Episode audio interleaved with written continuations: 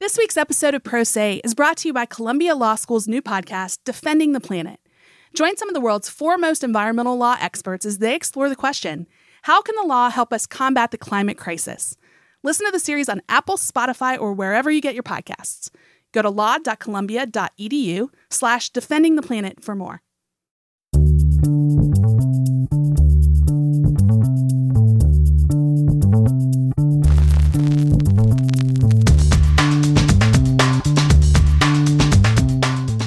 Pro Se, Law 360's weekly podcast. I'm your host, Amber McKinney, and I'm here with my co-hosts, Bill Donahue Hello, hello. and Alex Lawson. Hi everyone, how we doing today? Oh, we're doing okay. I mean, how, how are you two doing? Well, not great, Bill, and I think you should tell our listeners why. yeah, tell tell them why Amber and I are upset.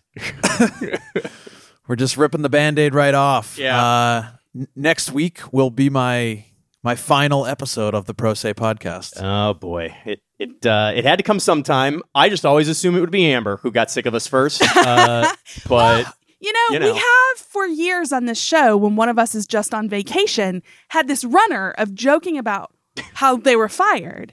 And Yeah. Bill is leaving of his own choice, um, Yeah. moving on to No. a new, new position. See, Amber, this was your chance. You could To you say I you should've fired you? landed. we Yeah, finally made yeah. good on the threat. Yeah, I mean that that was that was the way to go. Yeah, I mean frankly, Uh, we're too distraught to like keep the bit straight. So It's uh, true. Yeah, yeah, no, I, I was gonna say about the the running bit though. I sort of wonder if we've cursed ourselves because it does feel like a real loss here. And happy to have you for one more week after today's show, Bill. We'll kind of get into some farewells then, but we wanted our listeners to know as soon as as soon as we could tell them. Yeah, we'll save the um the really mushiest stuff for next week. hopefully, uh, hopefully nobody's cut cutting onions when we're recording our uh, episode next week. Uh, um, I wouldn't know anything about that. Uh, I can't speak to that at all. Uh, but we'll see. But uh, you know, this should not get in the way of us uh, having a terrific show today. We, uh, Alex and I, had a uh, great chat with Vin Gurrieri, our uh, many-time guest here on the show, and our employment law whiz, talking all about the vaccine mandates uh, issued by the Biden administration last week. Very interesting stuff. Yeah, and I also wanted today to get into some of our own original data reporting here at Law 360. We've talked about this on Pro Se before. Every year, Law 360 puts out what we call the glass ceiling report, and that ranks US law firms on their overall representation of women at all levels of the firm. Um, How'd we do? I regret to inform you that uh, there's a very depressing line in one of our stories that sums up the findings. At no level of the typical law firm, non partners, partners, or equity partners, has the representation of women increased in a meaningful way from last year. Really, just not holding back with that one. Just concise. Really cuts you. Yeah, I mean, it's uh it is a bit of a bummer to talk about to be quite honest, but I do think it's important to keep this top of mind for people or it will truly never change. yeah, sure. Yes. I just wanted to run down some of the highlights because despite the fact that the mar- numbers haven't moved a lot, our data team does a tremendous amount of work to even have these statistics every year. So I think they're important to, to run through. So the first one I want to talk about was just top line numbers. Women made up 37.7% of attorneys at law firms in 2020. That is not up from last year, but that's up from 34% when we first started collecting the data in 2015. So it's a really incremental climb there. It's been six years, but there is a tiny bit of movement. Okay. And just for context, women make up more than half of law school classes. So there's plenty of women they could hire. This isn't a pipeline problem necessarily Yeah, at the education age. Um, the next thing I wanted to talk about was that the path to the very tippy top of law firms is one of the biggest struggles for women. Equity partnerships are overwhelmingly male. At the largest law firms, the top contenders, the ones that have the most equity partners um, that are female, it's around 30%. It seems to get a little bit better at smaller firms. The top mid sized firms um, report about 40% of their equity partners are women. But this is the very. These are the very top. Yeah. Yes. Yes. Yeah. Um, and I did want to shout out a couple of the firms that are actually doing the best because we do have within our reporting a ranking of where firms fall on this. just wanted to give a couple of top line ones. Morrison and Foerster had the highest percentage of female equity partners. That's 32.3% for them for the biggest firms. And Shouts you, to Mofo. Yeah, I mean they're they're doing well in that. And then when you look at mid-sized firms, we have one that really stands out. Fragomen came out on top in that mid-sized group. They have women representing half of the equity partnership. Oh, okay. So that one's actually great. Um, anything, yeah. yeah. anything in the way of like diagnostics. I mean, we we always sort of struggle with finding ways to, to talk about this, um, and obviously this last year was an atypical year um, for everyone, and and you know the, the, law firms were no exception. But how did that fit into the into the whole glass ceiling aspect? Yeah.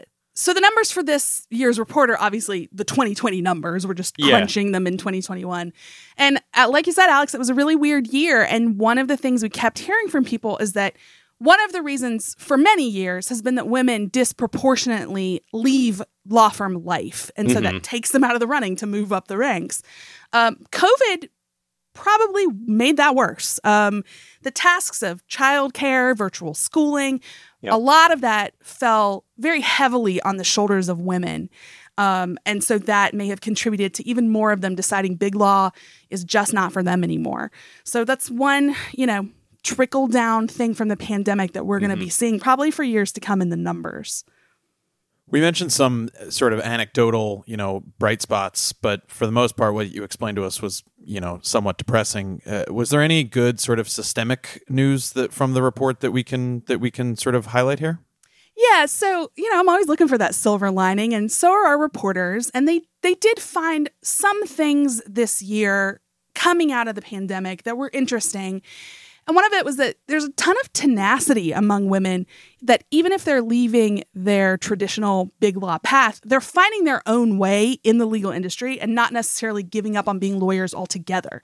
So we have some great reporting by Anna Sanders on women who actually opened law firms in the middle of the pandemic. Oh. Uh, and she interviewed a lot of women for this that had started up firms and Essentially, the people she interviewed said the pandemic provided them with basically the time they needed to reflect on their careers and the way that it was going, and also time to make a plan to strike out on their own. So I know the pandemic has been awful for all of us in a ton of ways, but it has given people sort of a reflection period in their careers.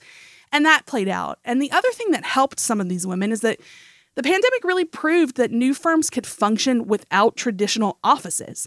And if you don't have to have those traditional offices, it takes away a big burden of a lot of overhead costs and makes it a little more feasible for you to be the head of your own firm.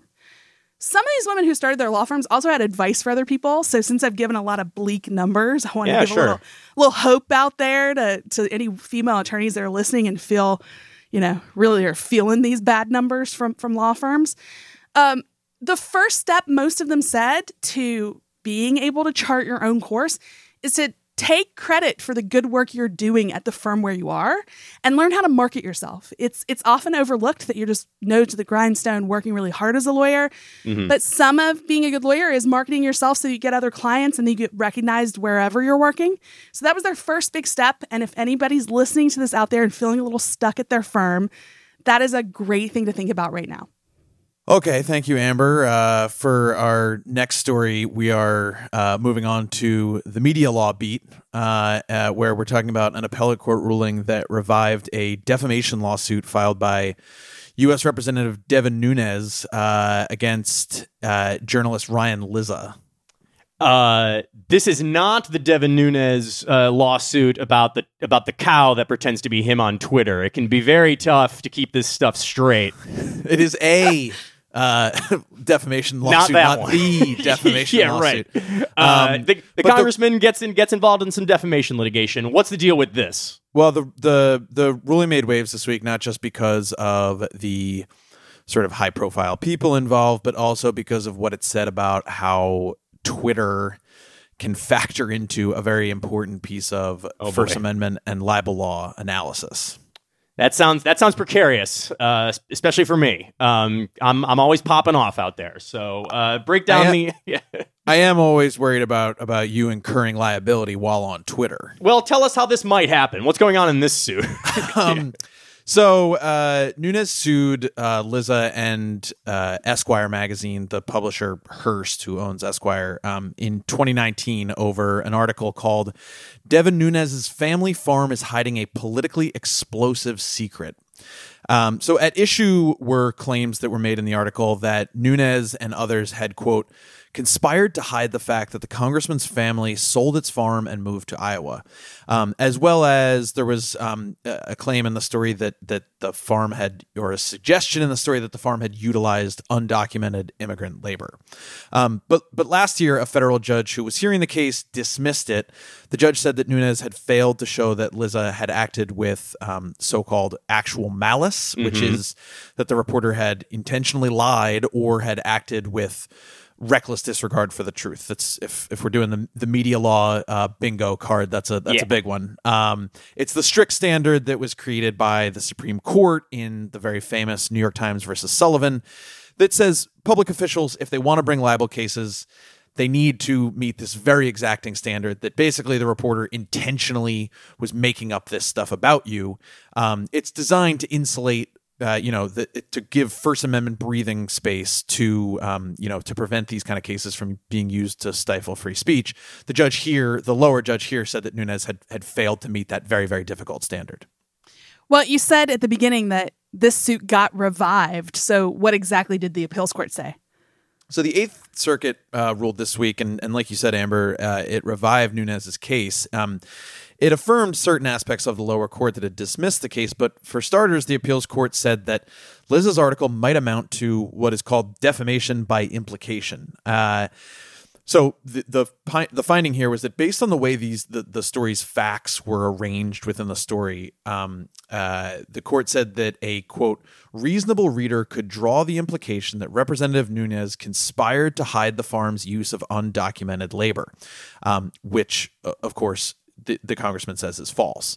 Uh, more importantly, the the court here said that Nunes might be able to show that Lizza did in fact act with actual malice. This this key hurdle uh, imposed by the Supreme Court.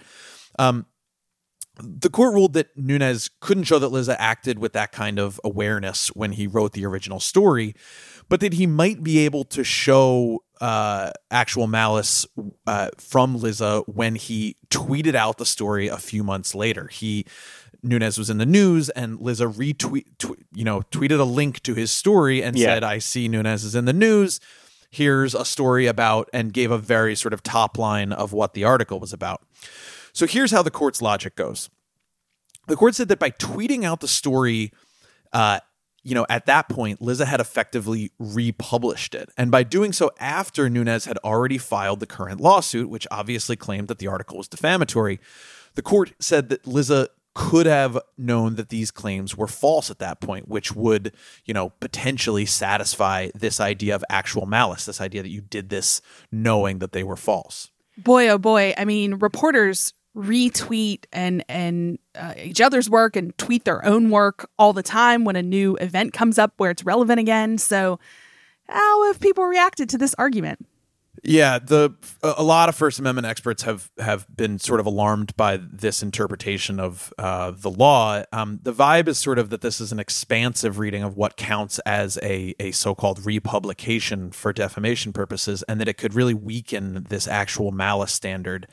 Um, uh, one media law professor you, you saw on Twitter called it a quote mind bending interpretation of libel law as it applies to social media. So, um, just to sort of go deeper into this, Lizza and Hearst argued that there there were these rulings that said that um, merely sharing a hyperlink is not to an existing article without adding Yeah. anything to it or changing anything does not count as republishing. And the lower judge had also said as much. Um, but the Eighth Circuit rejected that argument and and said it, it potentially could amount to the kind of republication which would then you know re- reopen this question of actual malice. Some experts think that the um, the implications of that holding could be you know enormous because critics say that it would allow the mere existence of a pending lawsuit to prohibit any sharing of an article on social media. The logic is that you know anyone who shares it could potentially be acting with actual malice since they're on notice that somebody who filed this lawsuit thinks it's defamatory. So, would that lead to lawsuits against social media users, people mm-hmm. with particularly big followings? You know, are they supposed to know that that it just is? Um, it's it is a different reading of these issues than than we've seen thus far, and people are concerned that it could potentially stifle free speech. We'll, have to see as this goes forward if um, the full en banc Eighth Circuit decides to do something, or SCOTUS agrees to hear the case. Um, it, it, could also, you know, if none of that happens, it will go back down, and and these claims will be um, a, a, fuller record will be developed. But a very interesting development um, in the world of media law, and depending on who you ask, uh, a somewhat alarming development.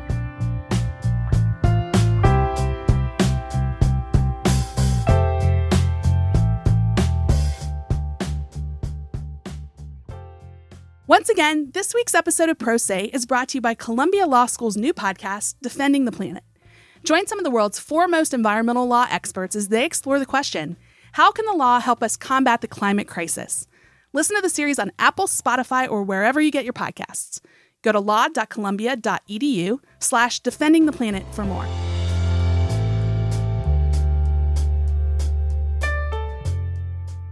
President Joe Biden ordered sweeping new federal vaccine requirements last week in an effort to halt the spread of COVID 19's Delta variant, potentially impacting as many as 100 million American employees in both the public and private sectors. Here to walk us through what the new order means is Vin Gurrieri, Law 360's senior employment law reporter. Welcome back to the show, Vin. Good to see you guys. Happy to have you, many time guest. So let's, just to get us sort of situated here, if you could give us and give the listeners a very brief sketch of what exactly the president did last week, um, you know, what are these actions that he took and, and what is the sort of top line impact? Of course. Uh, so there are a couple of different things here. The 30,000 foot view is every employer over 100 employees is going to have to have a either vaccine or weekly testing mandate in place. Um, I should specify that's every private employer. If you're a federal employee, the rules are actually a little bit even more stringent than that. Um, President issued a couple of executive orders, and and there was some other stuff mixed into kind of a broader plan where federal employees will have to be vaccinated. They don't have a weekly testing alternative. There are some healthcare facilities, if you receive Medicare Medicaid funding, they have their own mandate sort of attached to them. But the one that is going to impact by far the largest number of employees is going to be the private employer mandate for companies with over 100 people. And they do get a weekly testing option if employees choose not to get vaccinated. So yeah, I mean that that sort of gives us the broad strokes of basic eligibility, but I know that the devil is so often in the details, especially with sweeping executive actions. Let's talk about, I mean, beyond just, you know, private companies with over 100 employees, that's not as simple as it sounds. Can we talk a little bit more a, a little bit more about who is actually covered by these mandates? Yeah, and that's one of the problems that employers are facing at the moment because a lot of the details haven't come out yet. So uh, there's still a lot of questions, and one of the big ones is how do you even count to get yeah. to 100 employees? Um, I think that's kind of what you're referring to, what you're getting at. Mm-hmm. And it it's not at all as easy as it seems. So full time employee. it doesn't it doesn't seem easy, Vin. it, nothing nothing is out in our world is easy. Um, a full-time employee obviously they count towards any any headcount that an employer is going to have to conduct to figure out if this applies to them where things get a little bit trickier is when you start getting into the realm of, for example, part time employees.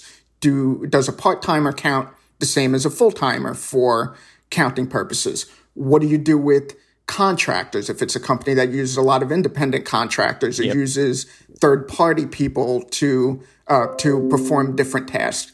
How do they get factored into the mix? So it's not as simple as just saying, you know, we have 100 employees and, and that's the end of it. This is going to apply. What if you have 50 full time employees, but you have 100 various contractors on staff, or, or, or there's any number of different variations that you could probably think of.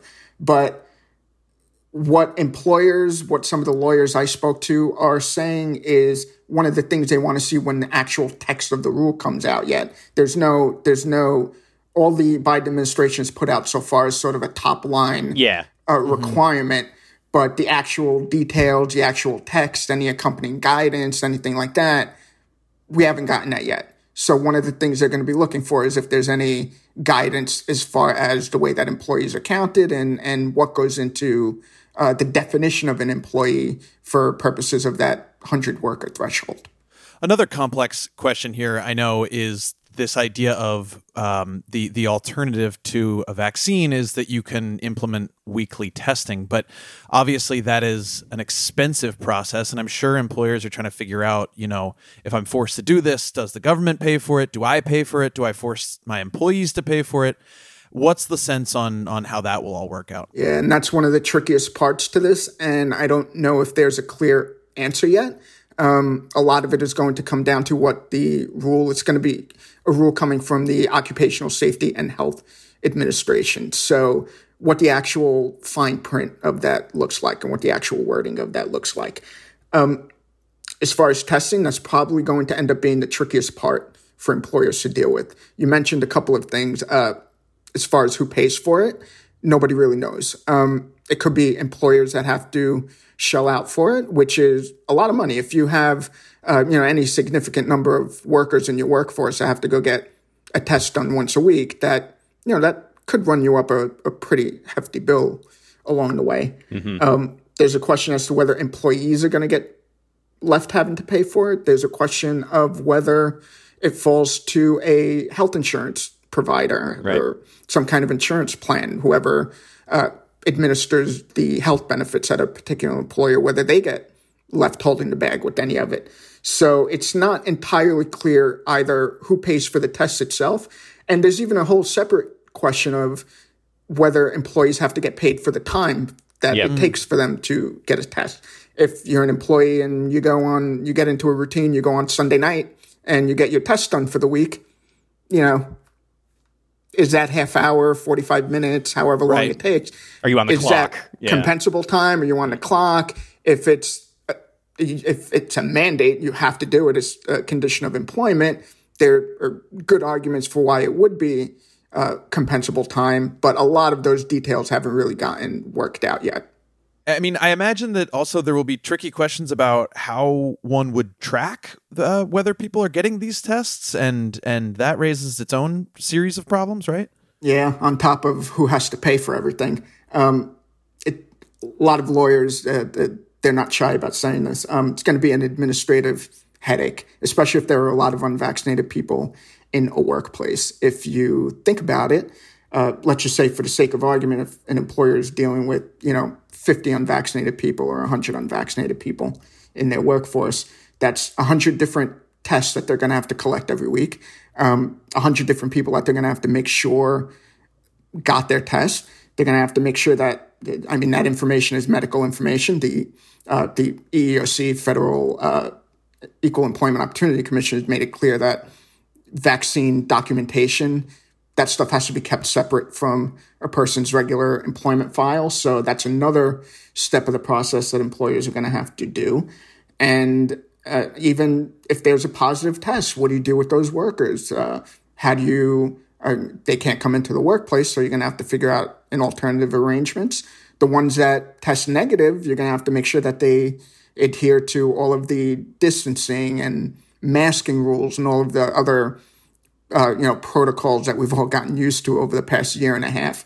So I, there are a lot of steps to this process beyond just you know workers giving a piece of paper over to their employer every week and washing their hands of it and and you know I got my test I'm good. There there are a lot of administrative steps that employers are going to have to follow to make sure that the testing process is organized and and that people are actually doing what they're supposed to be doing. So there's clearly no shortage of things that people are going to be looking at as far as compliance when we see some actual sort of binding legal uh, or rather more detailed text here. Um, we'll certainly keep our eyes peeled on that. But we would be remiss if we didn't ask you our favorite question, the question that drives pro se. Let's talk about legal liability. Now, this I think is also probably going to be dependent on some specifics, but I know you talk to people about potential vulnerabilities for lawsuits here. Um, this is obviously a very sort of hotly contested issue. Um, could could this lead workers to sue for discrimination? Uh, what kind of legal challenges could be in the offing here once this uh, uh, gets up and running? Yeah, and it's probably likely that there will be legal challenges. It'd be pretty surprising if there weren't. Well, that's in great. Some way, shape, or form. Yeah. um, great for you guys. You'll have Yeah. plenty to plenty well, to you discuss. too, Vin. Let's let's let, let let's be real here. Um, we already have one lawsuit. It came from the uh, Attorney General of Arizona. But again, I don't want to sound like a broken record, but since a lot of the details haven't been released publicly yet, it's still uh, too early for anyone to challenge the actual uh, requirements or the actual specifications of the rule. Um, the AG of Arizona took a shot at challenging the idea of a mandate itself. And, you know, that lawsuit was just filed, you know, a day or two ago. It, it tried to tie the mandate with, you know, federal immigration policy. And it's got a lot of, uh, the general argument there is that workers will have to be subject to a mandate, but uh, undocumented people who come through, uh, come from over the border, come from another country, they don't have any mandate attached to them. So tries to kind of, uh, you know, raise equal protection, uh, an equal protection argument. Whether that holds up in court, you know, who knows? That's not for that's not for me to say. That can go. Who knows how that ends up? But uh, there could be other lawsuits once a rule is actually issued uh, relating to you mentioned discrimination. There could be potentially claims that you know a testing policy affects uh, one particular group of people. Right. Uh, you know, for example, a, a, a minority class of people within a workforce differently than another group of people. So, you know, it's all speculative at this point, but there are attorneys that are at least kind of raising these issues and flagging them for employers to at least be aware of. Yeah. Whether they come to fruition or not, you know, who knows? There's still a lot of steps to go in the process before it even gets to that point. Uh, whether the mandate even makes it to the point of, uh, you know, makes it past any court challenges that could be issued as soon as it is released, you know, that's a whole nother story completely. So there's still a long way to go, and we'll see how everything ends up. We will indeed. Vin, uh, as always, it was a great chat. We appreciate you coming by. Anytime. Thanks, buddy.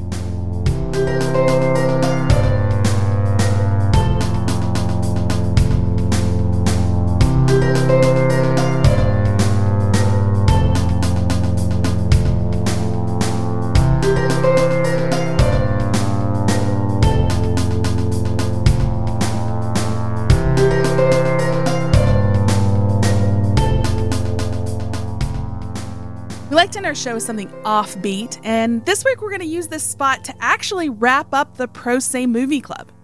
If you think we're above self promotion one last time, you are wrong. uh, we are the, the the Pro Se Movie Club is technically over, but you will hear about it once more from us. Guys, and it's always timely, you know. These episodes of Pro Se, they're tied to the news. You Yeah. can go back and you can listen to the, the Pro Se Movie Club whenever you want to. Listen Those to it. movies are not changing. Listen So- to it at Thanksgiving with your family. It'll be great.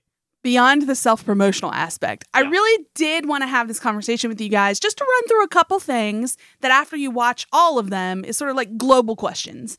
And so I just wanted to start with a real easy one. Of the nine movies we watched, what did you like the best?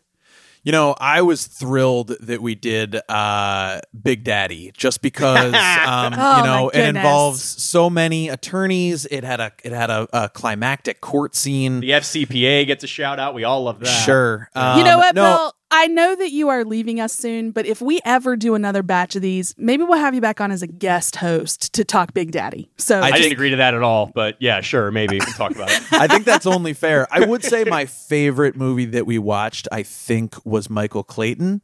Um, it just you you rewatch it and it's it it goes beyond. I mean, I think it it was the most sort of Law 360 movie that we Yeah, watched. yeah, it dealt that's a good with point. you know big corporate white shoe, big law, and it dealt with it in it. It it wasn't this like stirring courtroom scenes or anything like that. It was the the mucky stuff that happens in a firm. Um, but it just was an amazing movie. Yeah. just great Yeah. performances all around. I I think we we we ran into with that show where all of us were sitting around before sort of game planning how to talk about it and we had to really truly say to ourselves like we can't just sit here and say, "Oh my god, this movie rocked." Yeah, the yeah, whole yeah. time. It'll be the Chris Farley show that way. I think we did an okay job. Um, but uh, I mean, I love Michael Clayton. That's certainly high in the running. I mean, pound for pound, I would probably say my cousin Vinny. I I I think that I think that comedy is like always the best lens to look at any aspect of society, whether you're talking about the legal profession or uh, you know politics or whatever. I think it just you know once is tragedy, once is farce, and how and how all that goes. Um, but I love it. I think it's I think it's a, I think it's a classic for a reason, and I enjoyed talking about not only why the movie is so great, but why it has such a sterling reputation, uh, both for its accuracy, which we delved into, and just like how it almost functions as like a sort of like tutorial of how to do criminal law. Um, you know, it's a taught you know taught in law schools and all things like that, and it's uh, it's never uh, uh, never a bad move to revisit that one. I enjoyed that quite a bit. What about you you? guys are really still in my vibe because I had thought about this and I would have picked both of those movies. It's a little bit of a toss up because they're both so good but so different. yeah. Um, so they really represent sort of the whole range of movie club in a way. Uh, if I had to narrow it down to just one of the two, though, I think I would barely edge it out for my cousin Vinny Yeah. because we spent so much time on this podcast series in particular talking about accuracy. And that one is just so spot on. As a lawyer, it's hard not to love it. Amber, let's let's spin it around, and I'll ask you, which movie did you like the least? Which not were a you throwing tomatoes at the at at your TV when it was over. I regret to inform you that for me, the worst of these movies is Liar Liar. Yeah. I'm just not a Jim Carrey person, and it's almost impossible to get over that because so much of the movie is just about letting Jim Carrey be Jim Carrey. yeah. Um. That's yeah. I mean, if you don't like Jim Carrey, that's going to be a tough sit for you. And I think you were you you very admirably uh, talked about it uh, with us anyway. Um. Even though it was uh, not sitting well with you, I um. I have to say, I really this time I I really didn't enjoy a time to kill at all. Um, as I get further away from it, I was like, we you know we we we talked about it on the show. I mean the the composition is just everywhere. The the the, the adaptation is way too onerous. Um, the the it's got an amazing cast, but uh, very muddled on its like very serious subject matter. Um, it'll be it'll be a while before I re- I revisit that one again if it i- if I do at all. I too genuinely disliked A Time to Kill. I, I, I, I, I think we all. I mean, I think we all had our challenges with with the Yeah. movie. It just you come out of it feeling like you're like, what, what on earth just happened? Like, how could this, how could this have been made this way? Uh, you Yeah. feel, yeah. Um, I think the But- real problem, guys, was that we had to talk about it after. If I had just done a Yeah, that's a rewatch, it's like a bullet train of a movie. So in the middle of it, I was not hating it. It's when Sure. I sat down to think about what to say on our show that it starts to fall apart. Well, and and one could argue that The Devil's Advocate is a worse movie. Oh, Uh, it's- in a in a lot of ways, but I had so much fun. It is bad in a more Advocate. fun way. It Yeah, fails in more to the extent it fails. It fails in like extremely interesting and and, and honestly hilarious ways. Um, but yeah, Well, before we, you know, get too much more into the takes of that, I did want to kind of leave us with final thoughts on Movie Club in terms of like, you know, we watched nine legal movies back to back and talked about all of them. So, did we learn anything? What is our big takeaway from this project? Um, do you feel any differently about the law after watching a bunch of these movies in a row? What do you guys think? Uh, I think I feel a little differently about movies, uh, not the law. uh, uh, no, just kind of like what I was saying about my cousin Vinny. It was, I think we did a good job of picking enough different types of movies and like different ways to tell a story about the legal profession or the legal process. And it was that, it, like watching it, sort of watching them sort of sequentially. And we should note, I've gotten lots of emails and like comments from my friends. Why didn't you do X, Y, and Z? It's not an exhaustive list, people. We just thought these were interesting. But I think it was a pretty good mix, and it really illustrated um, all the different ways that this kind of work, which we cover for our jobs, uh, can manifest itself for the sake of drama. Um, and you know, seeing that sort of panoply uh, was uh, was quite enjoyable to me. I just had a really great time hanging out with my friends talking about movies. Oh, it boy. was such a pleasure to be, you know, to to take what we, you know, we talk about somewhat seriously every week and really sort of, you know, relax a little bit. I think the vibe of the of the movie club was more low key, and um, you know, it was it it it was fun to revisit these movies that um uh, sometimes you hadn't seen in years. Sometimes you, I mean, I, I watch Michael Clayton like once every six months. Yeah, but, sure. Uh, you know, that, that Big uh, same. Yeah. Um. Uh. And and you know the, all the sort of at times I think overly sincere stuff that we said about some of these movies I think is is true that they it really does hammer home how important the the legal system can be for certain people. I mean, loving in particular, I Yeah. think we we really all felt very moved by and very moved by sort of the transformativeness of the um, you know what the courts can do and what the legal profession can do and um, to Yeah. help people in their in their lives. So yeah, I had a great time. Um, and uh, yeah, Amber, what'd you think? Well, Bill, I totally agree with you. Had a blast doing it with you guys. Um, one of my favorite work projects we've ever done. Um, my takeaway is kind of similar to yours, only I come at it from being a former lawyer, um, Sure. which is it was just nice to have a reminder in this project that the movies are telling us that there's a lot of different ways to be a successful lawyer. Mm-hmm. So shout out to Elle Woods. She kicked that off in my brain with our first movie. Yeah. Um, but we saw that throughout. I mean, I think there's a character in almost every one of these movies that sort of shows you an example of like this is a ostensibly good attorney successful at their career, but they're all so different. And I really like that as a message Hollywood can give us about the law. You know, they might get some details wrong, but I think they can be really aspirational for little kids out there that are watching movies and thinking about professions. And I know for me personally, um, I watched LA Law as a kid. I don't know if I've ever told you guys that, but that planted seeds in my brain about being a lawyer. And Yeah. I think some of these movies are out there doing that for other people. Well, that's well said. Uh, great, great project. Uh, enjoyed by all. I think that's uh, uh, good time to uh, call it a show for the week, don't you think? Yeah, sure is. Uh, I want to thank you guys for being with me as always, and also thank a bunch of other people that help our show come together, including our producers, Kelly Marcano and Stephen Trader, our graphic designer, Chris Yates, our guest this week, Vin Gurrieri, and our contributing reporters, Jackie Bell, Anna Sanders, and the entire Law 360 data team. They work really hard on that glass ceiling report, so if you're intrigued, head over to our website. That's where you can find it. Music for our show comes from Silent Partner and Kelly Marcano. And if you like Pro Say, we'd love it if you left a written review wherever you listen to podcasts, because that really does help other people find our show. If you want to read more about anything we've talked about, like I said, head over to our website. That's law360.com slash podcast. Thanks and see you back here next week.